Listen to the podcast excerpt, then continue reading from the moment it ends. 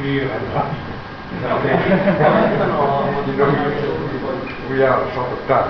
Now the commentator will be David Campbell. He is a professor of law in Durham University. He was educated at Cardiff University in the UK, at the University of Michigan School of Law in the USA, and the University of Denver. He is a fellow of the Chartered Institute of Arbitrators. His main interests are in the law of contract, company law, and the law and economic regulation. I'm very grateful uh, to the Institute of Bruno Leoni uh, for giving me this opportunity to comment on Pietro's uh, very thought-provoking paper. I, I, will very briefly recapitulate Pietro's argument. I will very briefly recapitulate uh, Pietro's argument and then make two observations. Uh, Pietro evaluates the plausibility of uh, the widespread, uh, influential current calls for uh, even more extensive public regulation of financial markets in an attempt to repeat uh, the credit, to prevent the repeat of the credit crunch. Pietro argues that an attempt to prevent excessive risk-taking by such regulation he tells us, being effective because, paradoxically, it will increase the scope for risk-taking regulation of this nature in which governments which cannot, credibly commit to laissez-faire will stand as insurers not merely of last resort but at all stages of the process of financial market dealing will undermine the proper functions of entrepreneurship.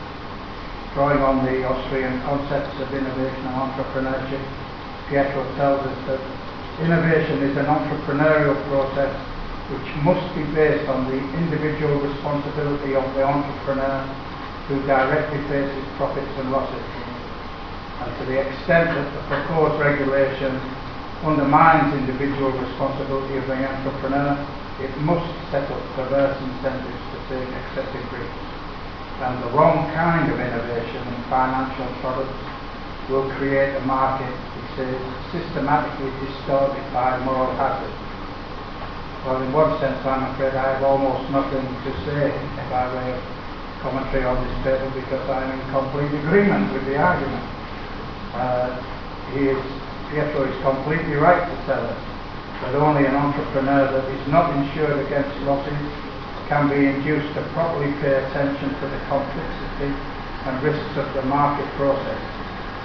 But the main thrust of uh, to take the most important case, the US government's response to the credit crunch, has been the quite, quite perverse extension of the various forms of insurance against investment failure to those uh, financial, major financial institutions that are left standing in a way that just simply seems to ignore the perverse incentives this uh, creates and a really quite uh, disgusting bit of hypocrisy.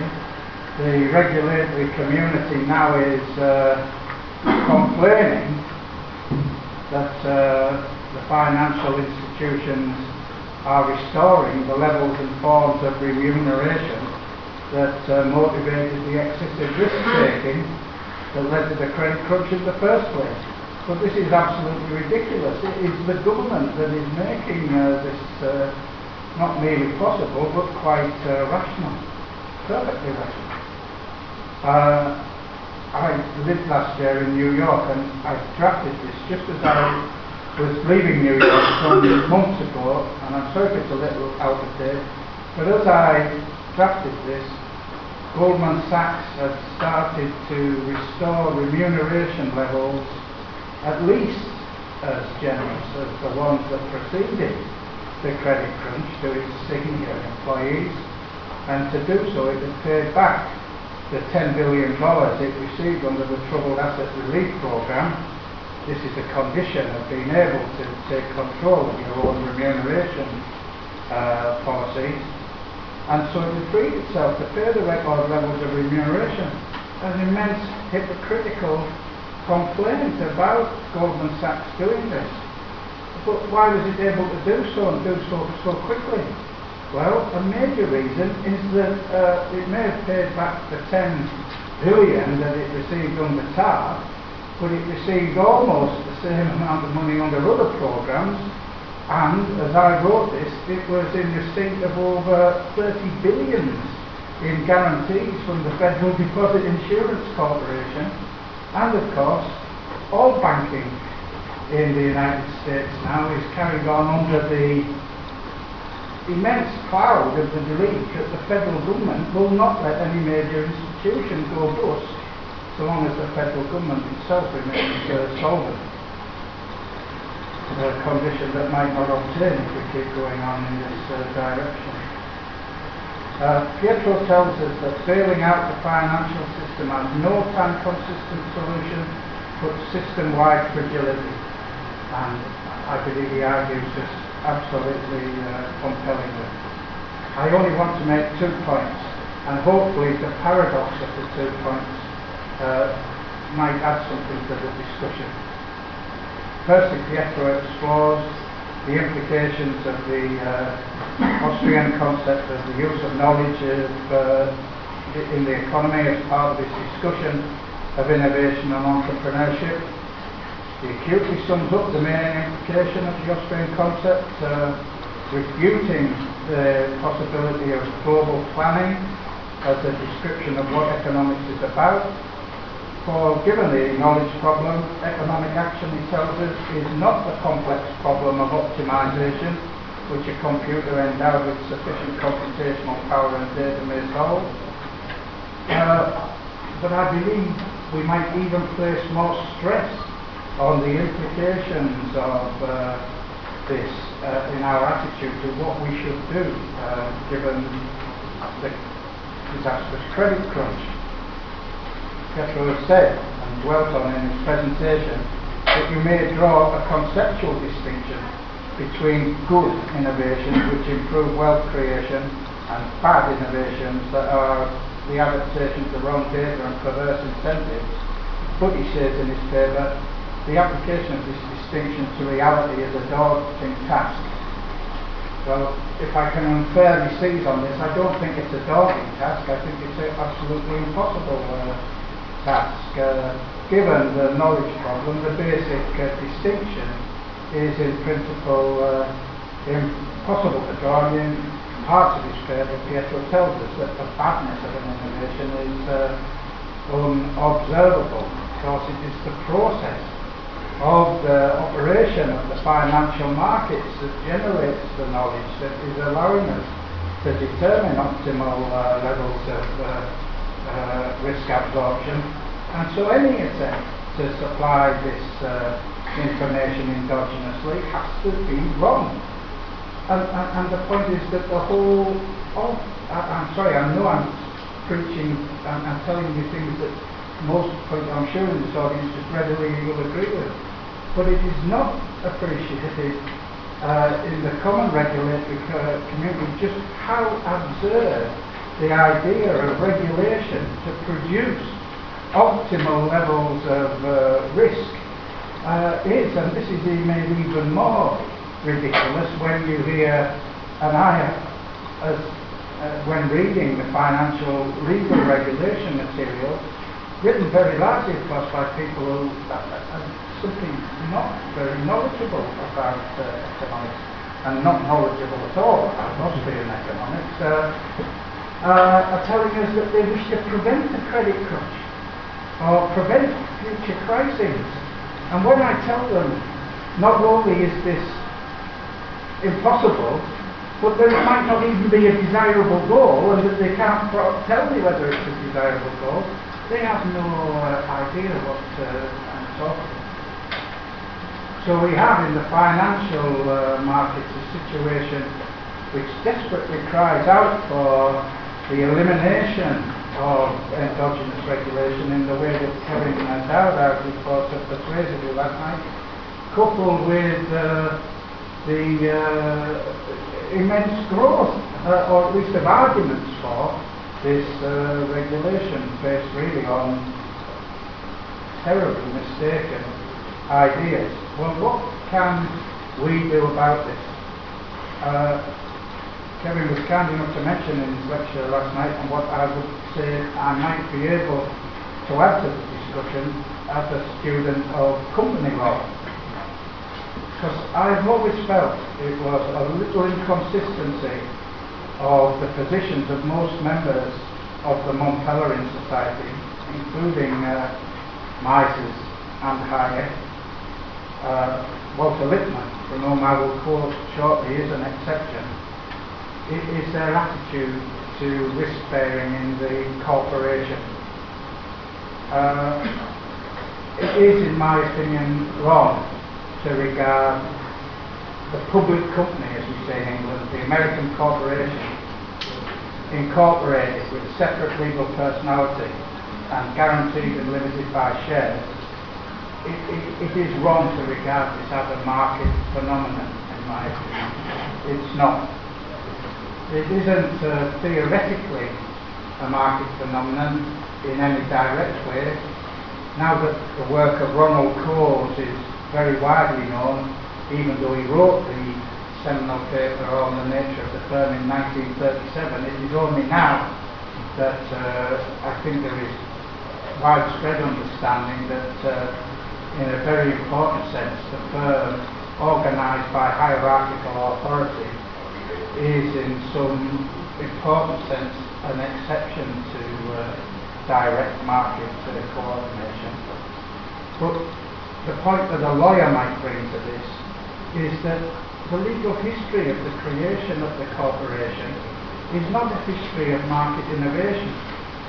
The legal history of the creation of the corporation is a product of English legislation in the mid-Victorian period, culminating in the 1862 Companies Act, in which the government intervened in the previous market uh, by which uh, the default position was broadly that investors were personally liable uh, and eliminated this by, if I can really cut through a lot of detailed legal history, uh, creating a default position where investors are by default sheltered from personal liability for the failure of public companies.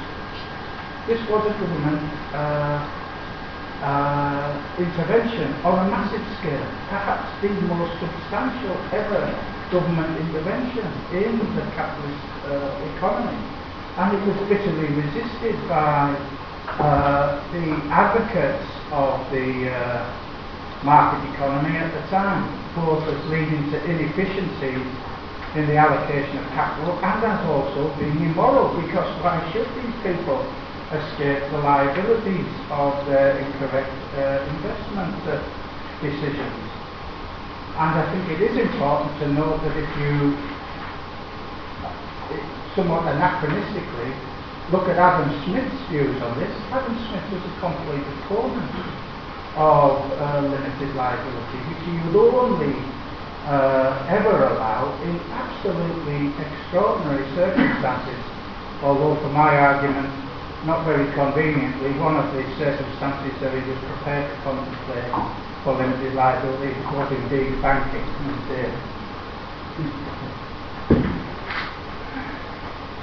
In this circumstance, the normal position is that uh, senior employees are typically personally insulated from the consequences of corporate failure by limited liability. And this clearly creates serious moral hazard. And this is the background, this is the general background to the failures to which Pietro is drawing our attention in uh, detail. And there have been many complaints about the failure of corporate governance over in relation to the credit crunch, but in fact I believe uh, what is not sufficiently appreciated is that this Victorian massive intervention which eliminated or massively reduced the play of the market uh, is uh, the problem to which we, who are advocates of market regulation, of regulation through the market, uh, should now concentrate our uh, attention. You see, the tremendous growth in the uh, arguments for regulation of the private sector now are merely a panic response and a panic exaggeration of something that has been going on for a very uh, great length of time. Certainly traceable to Berle and Means' uh, dramatic illustration of uh, the issue of the separation of ownership and control in corporations in the 1930s. This is the growth of the foolish uh, notion of corporate uh, social responsibility. If you, by regulation, if you, with limited liability, have created serious agency uh, problems, serious moral hazard problems, it is a natural, although quite mistaken, response to think, oh God, we need more rules. So you get the immense growth in company legislation. Uh, and the last Companies Act in Britain was 1700 sections, and this was an act in short title which claims to be an act to simplify company law. This is one inevitable response, but of course the law won't do the job. So you get the growth of more flexible corporate social responsibility rules, which are not even really legal, they are just really discretion bound uh, uh, standards rather than rules. And uh, but the growth of the corporate social responsibility movement has been absolutely inexorable. What might, what might we contribute as uh, an alternative? What in Walter Lippmann's The Good Society Lippmann, who did understand the legal nature of the corporation uh, very uh, clearly, uh, says that uh, if we redesign uh, the terms on which the legal rules on which ac economic activity is founded, so that we may grant the privileges of incorporation, but we need not give uh, default limited liability, he says that without overhead direction, i.e., without planning, uh, a very comprehensive regulation of corporate activity is feasible. What uh, I think Lippmann is meaning by this is that we should uh, now pay attention to the fundamentals of company law so that the, the establishment of, com of companies i.e.